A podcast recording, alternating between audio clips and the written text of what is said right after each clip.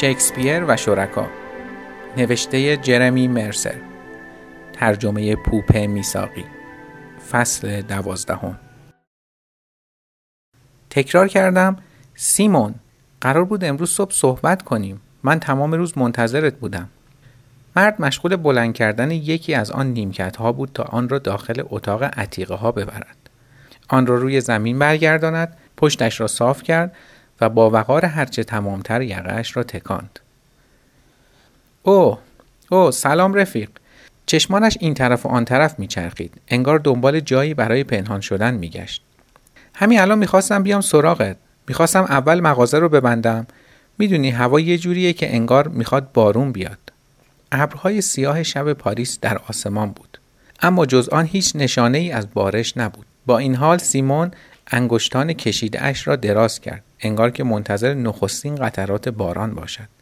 من که چاره دیگری جز پذیرفتن توضیحش نداشتم خودم را درست معرفی کردم و با هم کار تعطیل کردن اتاق عتیقه ها را به پایان بردیم.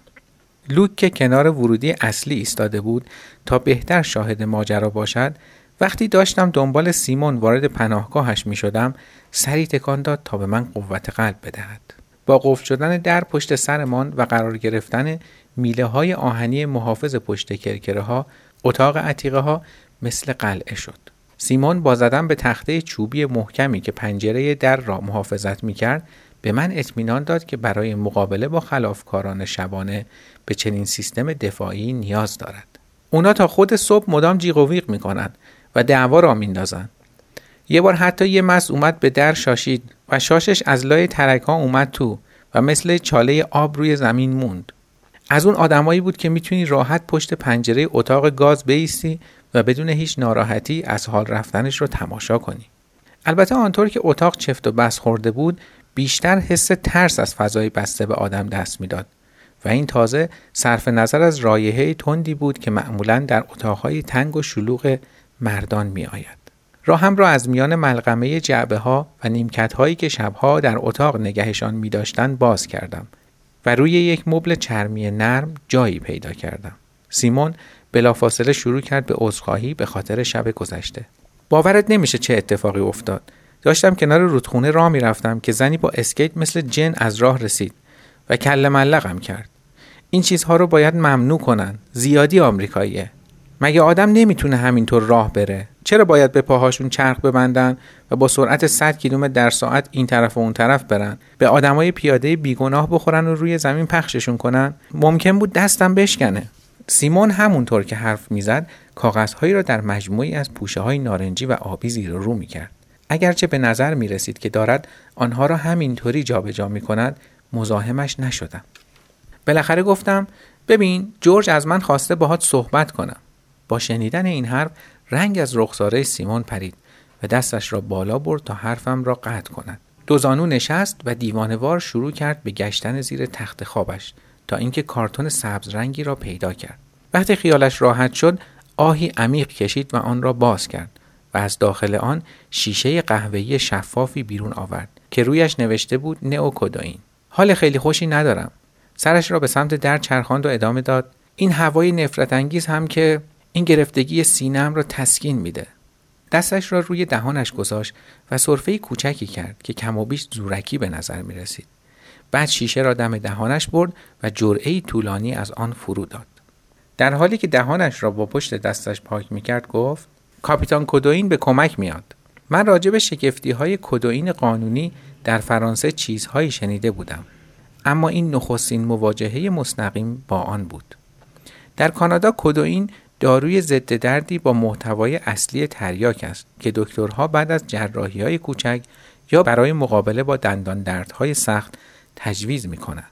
وقتی خبرنگار بودم استادوم ولوشاک قرصهایی را که حسابی کدوین داشتن از دوست دخترهایشان کش رفتن. وقتی توی روزنامه روز خیلی بدی داشتیم توی آپارتمان او می نشستیم.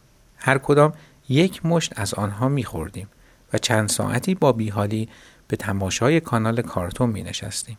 آرام بخش خوبی بود اما خارق‌العاده نبود. اما در فرانسه کدوین داستان خودش را داشت. داروخانه ها شیشه های شش اونسی شربت شیرین کدوئین یا بسته های بیستایی قرص های کدوئین را به قیمت دوازده فرانک یعنی کمی بیشتر از یک و نیم دلار میفروشند فقط یک قرص یا یک قاشق از آن شربت به اندازه یک تاینول سه کدوئین دارد و برای گرفتن آن نیاز به نسخه دکتر نداری. با این حال یک محدودیت قانونی وجود دارد که بر اساس آن نمی‌توان بیش از یک بسته یا یک شیشه کدوئین در روز خرید. و اگر مشتری دائمی داروخانه شوی معمولا صدای داروخانه چی در می آید. اما از سوی دیگر علامت صلیب سبز داروخانه سر نبش هر خیابانی در پاریس به چشم می خورد و در نتیجه به راحتی می توان این دارو را ذخیره کرد. و چه بسیار است داستانهای سورئال شبهایی که با جادوی شیرین کدوین صبح می شود. نظریه های بسیاری درباره این وفور نعمت وجود دارد. بعضیا می‌گویند دولت مجبور بوده برای آن کارگرانی که بعد از متاد شدن به تریاک و هروئین در هندوچین تحت حاکمیت فرانسه به فرانسه برگشته بودند داروی ملایمی پیدا کند. نظریه مورد علاقه من نظریه ای توطعه آمیز است. این کداین های ارزان همه و همه آرام بخش های ارزان و شیرینی برای مهار کردن ملتی که به انقلابی بودن شهرت دارد. سیمون که مسلما الان آرامتر به نظر می رسید آهی کشید و گفت امان از این زمستون های پاریس. رطوبت تا مغز استخون آدم نفوذ می‌کنه. پیرمرد به خاطر هزینه های برق دوست نداره. من اینجا بخاری روشن کنم. با ولع جرعه دیگری از شربت را سر کشید. کمی لب و لوچهش را ورچید تا اثر آن را بیشتر اس کند. بعد در شیشه را بست و آن را دوباره زیر تختش گذاشت. حالا که سیمون آرامتر شده بود برگشتیم سر موضوع ملاقات من. گفتم ببین من چیز زیادی راجع به این موقعیت نمی‌دونم. اما جورج میگه تو زیادی توی کتاب فروشی موندی. اون می‌خواد من بیام توی این اتاق. قرار کاری کنم که تو صد درصد همین هفته از اینجا بری. اون اینو گفت جورج می‌خواد از دست من خلاص چه سرم را به تایید تکان دادم و سیمون پکر تکیه داد و چشمهایش را به سقف دوخت. جایی داری که بری؟ نه؟ مسلمه دوستایی دارم. می‌تونم جایی برای رفتن پیدا کنم. اما نه اینقدر زود. احتیاج به زمان دارم. وسط زمستونه. نمی‌تونم همینطوری برم وسط خیابون. اون بیرون هوا سرده. کلاهش را از سرش برداشت و موهای سفید آشفتهش را مرتب کرد. حرکت دستش کم کم خشن شد و نگران شدم که نکند موهایش را دسته دسته از پوست سرش بکند. بالاخره با عصبانیت روی تخت کوبید. می‌دونی چه اتفاقی داره میفته نه؟ همش زیر سر این بچه های اتاق بغلیه. اون گاچو و نوچه خوشگلش. اسمش چی بود؟ خیلی نفرت انگیزه. کرت. آره همین بود. اونها طوری این طرف و آن طرف میرن انگار صاحب اینجان و حالا به سرشون زده که من باید برم. اونها جورج رو علیه من تحریک کردن. هیچ کس متوجه نیست که من چقدر از این تمدن و جماعتی که درست می‌کنه متنفرم سیمون که حالا داغ کرده بود دوباره دستش را زیر تخت برد باز کمی جستجو کرد و چیزی را که به نظر قوطی آبجو می رسید بیرون کشید. در آن را به زور باز کرد و محتویاتش را در گلویش خالی کرد. قوطی با جرعه بزرگ خالی شد انگار که پلیکانی یک ماهی را درسته بلعیده باشد. گفت نگران نباش الکل نداره. و سعی کرد نوشته های روی قوطی را نشانم دهد. همون مزه رو میده. اما حتی یک درصد هم الکل نداره. با این حال بگذار بهت بگم. فشار عصبی دوباره میبردم سراغ الکل. غیر قابل تحمله. باید کمکم کنی. سیمون چنان ملتمسانه نگاهم می‌کرد که نمی‌دانستم چه بگویم. با توجه به وضعیت ناجور لباسهایش و اینکه مجبور شده بود پنج سال بدون دسترسی به حمام یا آشپزخانه در کتاب فروشی زندگی کند می‌شد حد زد که وضعیت مالی خوبی ندارد.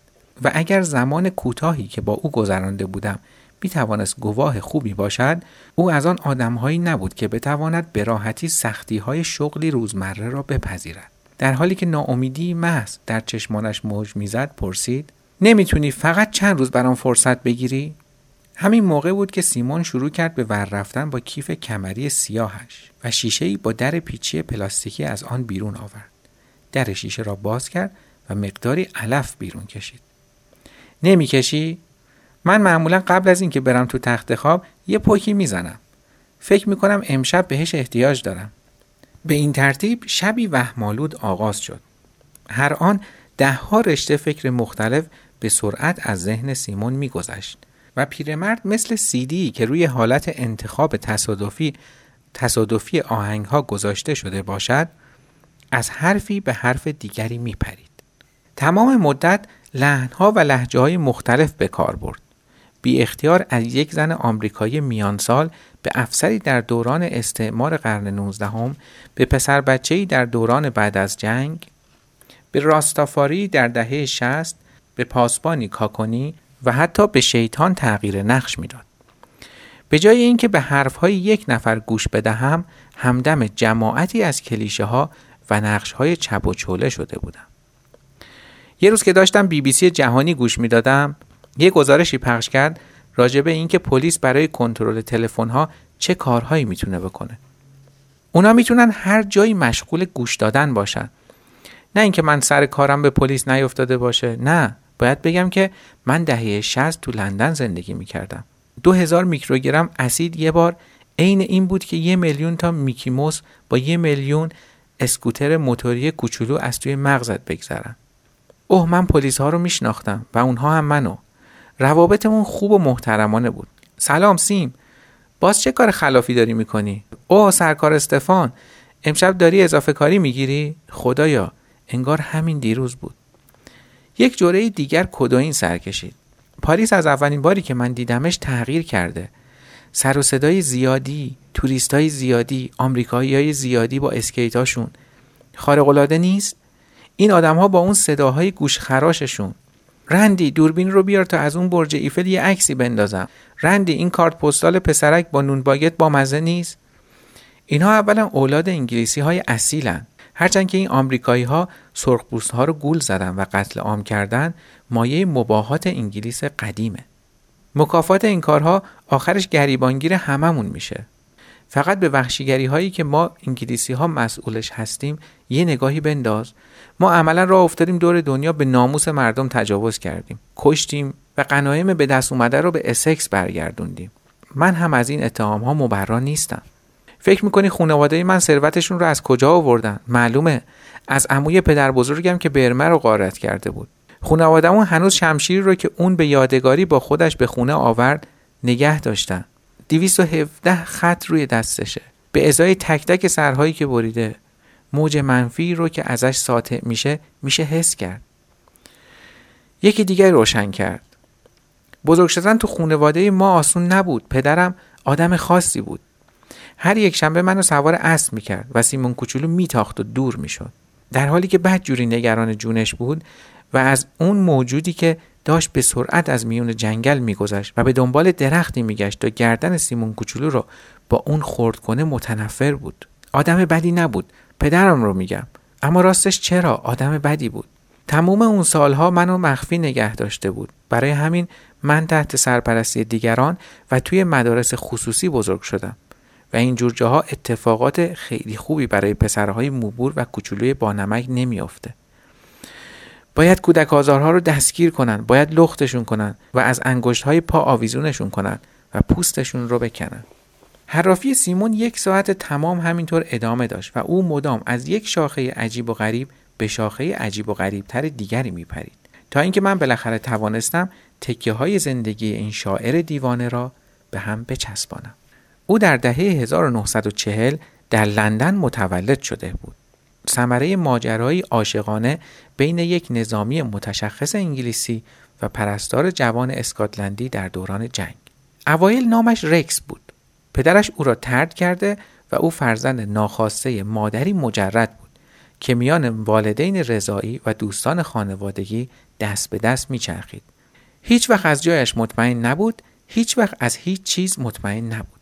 سالیان سال بعد از آن خرابکاری پدرش بالاخره ماجرا را به همسرش اعتراف کرد و پذیرفت که فرزند نامشروعش را به خانه مشروعش راه دهد.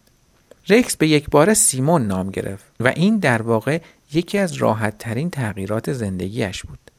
مادر تازه، برادر تازه، خانه تازه، مدرسه تازه و زندگی تازه. اینها ذهنی را که تا آن موقع زرج کشیده بود با موزلات تازه‌ای مواجه کرد.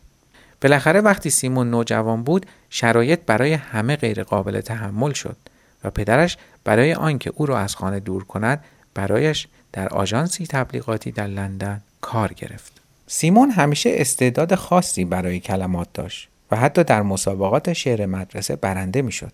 بنابراین این کار به دردش می‌خورد. او رشد کرد و ستاره شد که در تجارتی مملو از رقابت های کورکورانه برای خود اسم و رسمی به هم زد.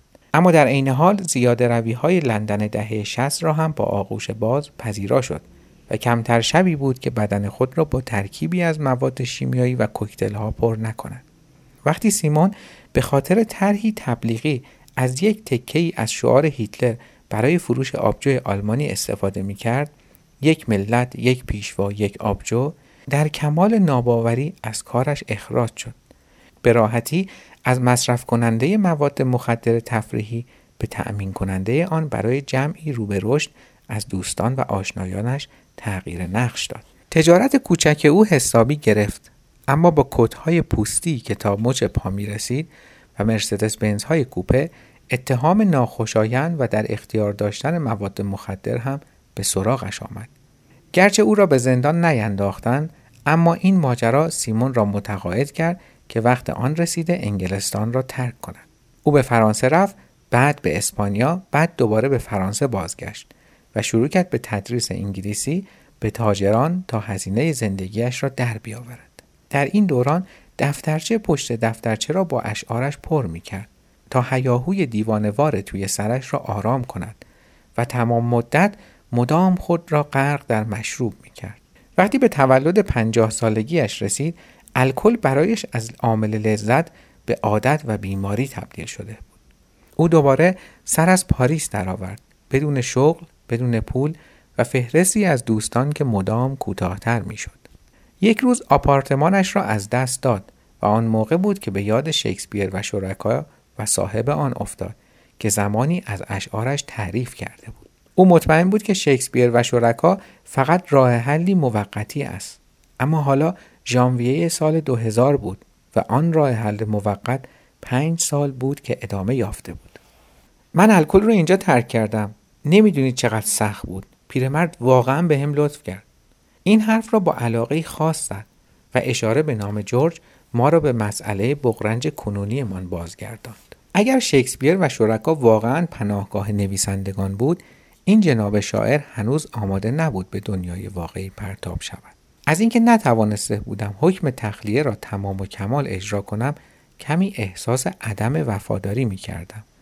اما ته وجودم مطمئن بودم که اگر جورج این همه مدت به این پرد پناه داده بود نمی‌خواست آنطور که کرد جسورانه پیشنهادش را داده بود چیزهای او را بدون هیچ تشریفاتی توی خیابان بریزد با کوتاهترین مذاکرات ممکن من و سیمون در مورد نقشه‌ای با هم توافق کردیم بعد از اینکه با تشریفاتی ساختگی با هم دست دادیم سیمون مرا تا دم در بدرقه کرد و برای آن دیدار که در کمال تعجب لذت بخش از آب در آمده بود از هم تشکر کرد. بعد درست قبل از اینکه در را پشت سرم قفل کند دستش را از لای در بیرون آورد و یکی از آن پوشه هایی را که قبلتر داشت باهاشون ور می‌رفت به دستم داد. پر شعر بود. شعرهایی که تک تکشان به زیباترین دستخط ممکن نوشته شده و در حاشیه هایشان طرحهای کمرنگی از حیوانات و درختان و پرندگانی به دنبال پروانه ها کشیده شده بود. با نگاهی رو به پایین گفت اگه دوست داشتی می‌تونی اینو بخونی. وقتی برگشتم به بخش اصلی کتاب فروشی و آنچه را اتفاق افتاده بود برای لوک تعریف کردم او فقط سری تکان داد. واکنشی که من واقعا نگرانش بودم واکنش جورج بود. پایان فصل دوازده